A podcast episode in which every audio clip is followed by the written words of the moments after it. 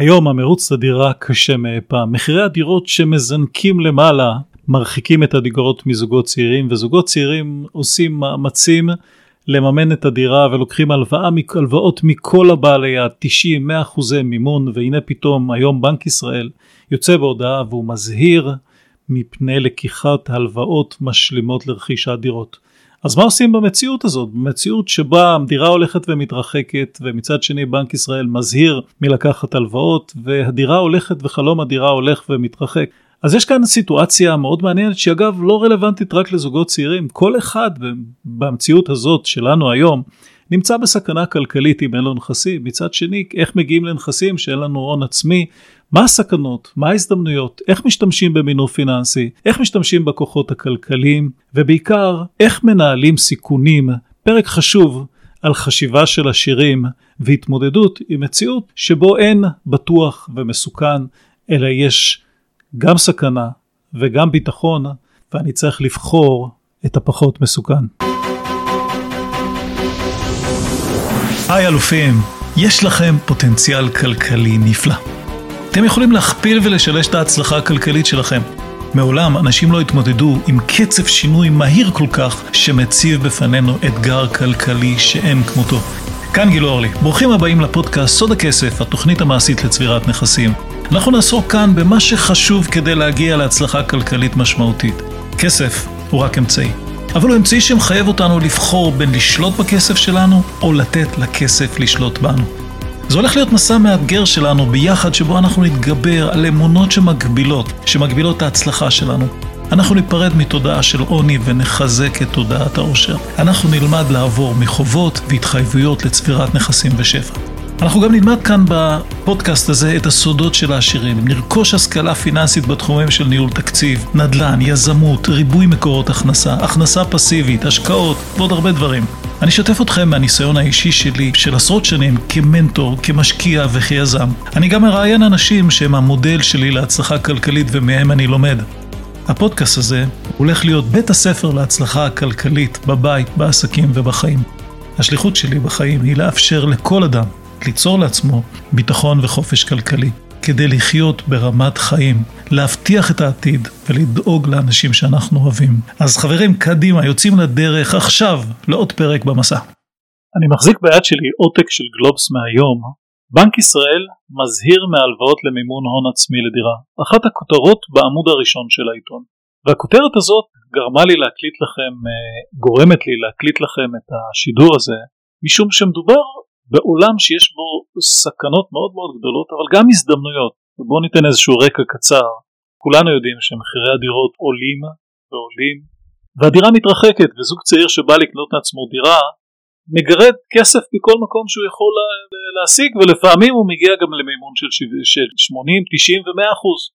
גם משקיעים מבינים היום שהמציאות הכלכלית היא כזאת היא מסוכנת כי בעולם מודרני שבו אין יציבות תעסוקתית, תוחלת החיים רק הולכת ועולה, פנסיה נשחקת, מי שאין לו נכסים הוא בסכנה. אז מה עושים בתוך המציאות הזאת? מה הסכנות? מה ההזדמנויות? וזו הזדמנות בשבילי להציג לכם ולהכיר לכם כלים פיננסיים מאוד מאוד חשובים. אז איפה להתחיל? בואו נתחיל במשהו מאוד מאוד בסיסי, וזה הקשר בין כסף לזמן. בטח שמעתם על כלל שנקרא כלל 72, ואם לא שמעתם, אז הוא ימחיש לכם בצורה הטובה ביותר את הקשר בין זמן לכסף. כלל 72 אומר את הדבר הזה, בבא. תוך כמה זמן כספי יכפיל את עצמו אם הוא מושקע בתוכנית חיסכון או השקעה בריבית מסוימת. ניקח דוגמה. אם הריבית שבה אני משקיע תוכנית החיסכון שלי אחוז אחד בשנה, אני אקח את כלל 72, את המספר 72, אחלק באחוז אחד באחד ואני אקבל תשובה הכסף שלי באותה קופה יכפיל את עצמו בעוד 72 שנים. כלומר אם היו לי 100 אלף שקל בקופה, בעוד 72 שנים יהיו לי 200 אלף שקלים. האמת שזה נשמע לי משעמם מאוד, למי זמן 72 שנה לחכות? אבל אם הריבית הייתה 2% בשנה, הרי הכסף שלי היה מכפיל אותו 72 לחלק ל-2 ב-36 שנים. או, אחוז אחד ריבית היה שווה לי 36 שנים. ומה יקרה אם נגיע לריביות יותר גדולות? נניח 10%, כסף שלי יכפיל את עצמו בשבע שנים, 7.2 שנים. זה מתחיל להיות מעניין, אבל זה מוביל אותנו למגרש מאוד מורכב, שאני אקרא לו בכותרת סיכון סיכוי. ככל שאנחנו נשקיע בהשקעה שנותנת לנו תשואה יותר גבוהה, הסיכון שלנו יהיה גדול יותר. זה ממש כלל. ועכשיו נחזור לכותרת של, אה, שבגלובס, בנק ישראל מזהיר מהלוואות ומימון הון עצמי לדירה. ותכף נקשור את זה לכלל 72. היום ניתן לקבל הלוואות אם יש לך דירוג אשראי סביר, ניתן לקבל הלוואות בהמון גופים. בנק למשכנתאות זה כמובן משם מתחילים, אנחנו מאמנים דירה, אבל בבנק המסחרי שלי רודפים אחריי ומציעים לי הלוואות לכל אחד מאיתנו. אבל זה לא רק הבנק המסחרי, זה בנק מתחרה שרוצה לגייס אותי ומציע לי 100 אלף שקל או 120 אלף שקל בריבית אטרקטיבית, ולא רק זה, יש גופים חוץ בנקאיים, חברות פיתוח, הלוואות חברתיות, כרטיסי אשראי ועוד ועוד ועוד ועוד שוק מאוד מאוד מפותח שכל הזמן רוצה למכור לי הלוואות. מכאן הפיתוי לקחת הלוואה ולקנות דירה או להשקיע בכל השקעה כלשהי הוא מאוד גדול. וכאן זה מוביל אותנו לרעיון שנקרא מינוף פיננסי, בואו נראה את היתרון הגדול שבו ואחר כך את הסכנות הגדולות שבו. מינוף פיננסי עוזר לי להשיג תשואה גבוהה על הכסף שלי בעזרת כסף של אנשים אחרים או של בנקים. אתן דוגמה פשוטה בשביל להבין את הרעיון של מינוף פיננסי. נניח שיש לנו נכס, דירה לדוגמה של שווה מיליון שקלים והנכס הזה נותן לי שכר דירה כפול 12 כלומר שכר דירה חודשי כפול 12 פחות הוצאות 3% בשנה כלומר 3 ניקח את הסכום הזה של ההכנסות לחלק לשווי הדירה מיליון שקלים 3% בשנה נניח ונניח שבנק נותן לנו הלוואה יותר נמוכה משלושה אחוז. רק בצורך הדוגמה אחוז אחד. אני יודע שזה קצת נמוך מדי אבל זה בשביל להסביר את הרעיון. אחוז אחד.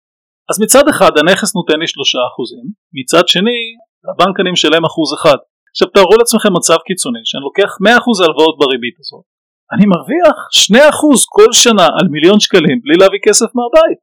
התשואה על ההון העצמי שלי הוא אינסופית כי לא הבאתי הון עצמי. ואם הבאתי 30% הון עצמי ו-70% לקחתי מהבנק, אז, אז על 700 אלף שקלים יש לי תשואה של 2%. בדוגמה הזאת, כן, אל, תתפס, אל תתפסו למספר של הריבית, רק תבינו את הרעיון שנקרא מינוף פיננסי. אם כך, מינוף פיננסי מחזיר אותנו לכלל 72. הוא מאפשר לנו להגיע לתשואות הרבה הרבה יותר גבוהות, וזו הסיבה שכמעט אין דרך להתעשר ולהגיע להישגים גדולים בלי להשתמש במינוף פיננסי. הזוגות צעירים משתמשים, לא קוראים לזה מינוף פיננסי, אבל אומרים אני חייב להגיע לדירה שיהיה לי איזשהי ביטחון בחיים. משקיעים אומרים אני אקח אה, הלוואה ואני אשקיע. אגב לא כולם משקיעים בדירות, לפעמים משקיעים בהשקעות אלטרנטיביות הרבה יותר מסוכנות. אז יש לנו כלי נהדר, אבל אז מה הבעיה? למה לא כולם משתמשים בו ולמה לא להשתמש? והשסבה היא סכנה, סכנה, סכנה. זה לא אומר לא להשתמש, אבל צריך להכיר את הסכנות ובואו נבין מה הסכנות. בסדר? הסכנה מספר אחת אני קורא לה מחירי הדירות. אנחנו התרגלנו לחיות במציאות שמחירי הדירות עולים כל שנה. שנה האחרונה בעשרה אחוז. נהדר. כל מי שקנה דירה הרוויח עשרה אחוז. קניתי דירה של מיליון שקלים, הרווחתי מאה אלף שקלים, איזה כיף. ואם עשיתי את זה על חשבון כסף של הבנק, גד... גדלתי במאה אלף שקלים בלי לעשות שום דבר. הבעיה היא שמחירי הדירות לא רק עולים. אני אומר את זה בוודאות, הם ירדו מתישהו. כי כל מה שעולה גם יורד, זה כלל בסיס בכלכלה. מתי זה ירדו אנחנו לא יכולים לדעת, אבל יודעים שהכלל אומר יכול להיות שבשנה שנקנה אז ירדו המחירים. עכשיו מה הסכנה? הסכנה היא שאם קניתי דירה נאמר להשקעה ב-100% או ב-80 או ב-90% מימון בנקאי ומחיר הדירה נניח ירד ב-20% נחזור לדוגמה הקודמת הדירה הייתה שווה מיליון שקל ופתאום בגלל משבר בשוק כל הכותרות העיתונים מלאים בבשורות איוב על ירידת המחירים של הדירות מחיר הדירה ירד ל-800 אלף שקלים בדוגמה הזאת, מיליון פחות 20 אחוז 800 אלף שקלים. אבל ההלוואות שלי לבנק הם 100 אלף שקלים, עם ריביות זה יותר מ-100 אלף שקלים. כלומר, אני הפסדתי, על הנייר כמובן, 200 אלף שקלים. וואו. אז אנחנו רואים שמצב כזה הוא אפשרי, ואני רוצה שתכניסו לראש טוב טוב, מחירי הדירות מתישהו ירדו. יכול להיות שמחר זה יעלו שוב, אבל הם ירדו. כמו שהם עולים בהיסטוריה מלמדת אותנו שתמיד אחרי עליות יש ירידות, מתישהו זה. עכשיו תיקחו סיטואציה רגילה של אני קניתי דירה ואני מנסה להחזיק אותה אבל עכשיו יש משבר ואני לא מצליח להשכיר אותה ואני נאלץ למכור אותה ואני מוכר אותה במחיר הזה שאני נשאר חייב לבנק 250-300 אלף שקלים מהריבית לא מצב נחמד. האם יש פתרון לסיכון, לסיכון הזה? כן. ברגע שאני מודע לסיכון הזה אני יודע בוודאי להימנע מעסקה שאני לא יכול להיכנס אליה. אם אני יודע שאני לא יכול לעבוד במשבר ויהיה חייב למכור את הדירה במחירי הפסד, אני לא אכנס לזה. מצד שני אם יש כסף בצד ואני אומר אוקיי משבר כמה נמשך? שנה שנתיים? יש לי כסף בצד אני לא אהיה חייב למכור אותה במחיר נמוך? זה נקרא גידור סיכון בעסקה הזאת שאני יודע למה אני נכנס. אבל זה לא הסיכון היחיד. אנחנו נמצאים עכשיו בתקופה בטח כולנו יודעים של עליית מחירים לכאורה זה מאוד כואב בכיס אבל לעליית מחירים יש השלכות רבות בסופו של דבר זה מתורגם לאינפלציה אינפלציה זה ירידה בערך הכסף ושהאינפלציה עולה האדם הראשון ש... נבהל או מודאג זה נגיד בנק ישראל, הוא מגיב בדרך כלל בדרך הבאה, מעלה את הריבית במשק. מה המשמעות? המשמעות היא קשה. אינפלציה היא גרועה, העלאת הריבית במשק היא תרופה גרועה וכמו כל תרופה יש לה השפעות לוואי. עסקים יתקשו לממן את עצמם, כי הריבית גבוהה, אבל לא רק עסקים, משקי הבית יתקשו לממן את עצמם, לא יוכלו לקחת הלוואות, יצטרכו לרדת ברמת החיים, ירדו ברמת החיים, יקנו פחות, יש לזה הרבה הרבה השלכות מסביב, לה, מסביב לדבר הזה. האוברדרפט יהיה יותר יקר, והכי גרוע החסכונות שלנו יישחקו, פנסיה שלנו תישחק, כשיש אינפלציה ערך הכסף יורד, מיליון שקל היום לעומת מיליון שקל בעוד שנה בתנאי אינפלציה גבוהים לא שווים אותו דבר. אבל אם הריבית עולה, הסיכון שלי במינוף עולה. למה? כי הריבית על המשכנתה, הרי במשכנתה שלנו יש חלקים של ריבית משתנה, עולים. ההחזר החודשי גבוה יותר, ואז במינוף של 100% קחו זוג צעיר שמתקשה לעמוד במשכנתה ובהלוואות וקחו בחשבון שכשאנחנו לוקחים הלוואה נוספת בשביל להשלים ל-100% מינוף או מימון אנחנו לוקחים הלוואות שהן לטווח קצר יותר בריבית יותר גבוהה כי הבנקים לא נותנים את כל ההלוואה בריבית נמוכה אז יוצא שממילא ההחזר החודשי מעיק לנו, מעיק עלינו ועכשיו שהריבית עולה אנחנו יכולים להיכנס למצב מסוכן מאוד שנקרא סחרור הלוואות כמעט קריסה כלכלית, יש לזה מחירים נפשיים, יש לזה מחירים כלכליים שאנחנו יכולים ליפול בהם. וזה מוביל אותנו כמובן לנושא שקשור לכאן זה תזרים מזומנים. מה זה תזרים מזומנים? כמה כסף נשאר לי אחרי העסקה? אז במקרה של זוג צעיר נראה לכאורה אני גר בדירה אבל אה, היא לא יוצרת לי הכנסה אבל אני גר בדירה התשובה היא לא. כי צריך לחשוב אם הייתי שוכר דירה במקום לקנות את הדירה הייתי משלם הרי שכר דירה הרבה יותר נמוך מאשר 100% מימון בוודאי אם ההלוואות הן בטווח קצר. כשמדובר במשקיע זה אותו דבר. התזרים מזומנים יהיה שלילי למה? כי החזר הלוואות גבוה מהשכר לפעמים זה בסדר אבל תזרים מזומנים שלילי כלומר שמדי חודש אני צריך להוציא כסף מהכיס יותר ממה שהייתי משלם אם הייתי שוכר את הדירה או יותר מהשכר דירה במקרה שאני קונה. מביא אותי לפינות פינות הן מה קורה כשקורה משהו בדירה? צריך להכניס בה לשפץ אותה. ועד הבית מחליט על שיפוץ בבניין. מס חדש מוטל או אני צריך לשלם אותו? מאיפה בא הכסף? האם יש לי אותו? כי אנחנו יכולים על תזרים מזומנים להגיע למצב של קריסה כלכלית. וזה מוביל אותי לדבר הבא והוא דירוג האשראי. אני מכיר לא מעט מקרים של אנשים שהסתבכו ודירוג האשראי שלהם ירד בגלל שהם הכניסו את עצמם מלכתחילה להחזר חודשי שהם הוא על המגבלה. תזכרו רבותיי, הנטייה שלנו היא להיות טימים ואנחנו מאמינים שנסתדר אבל צריכים לזכור דבר אחד כזה. משכנתה התחייבות ל-20, 25 או 30 שנה.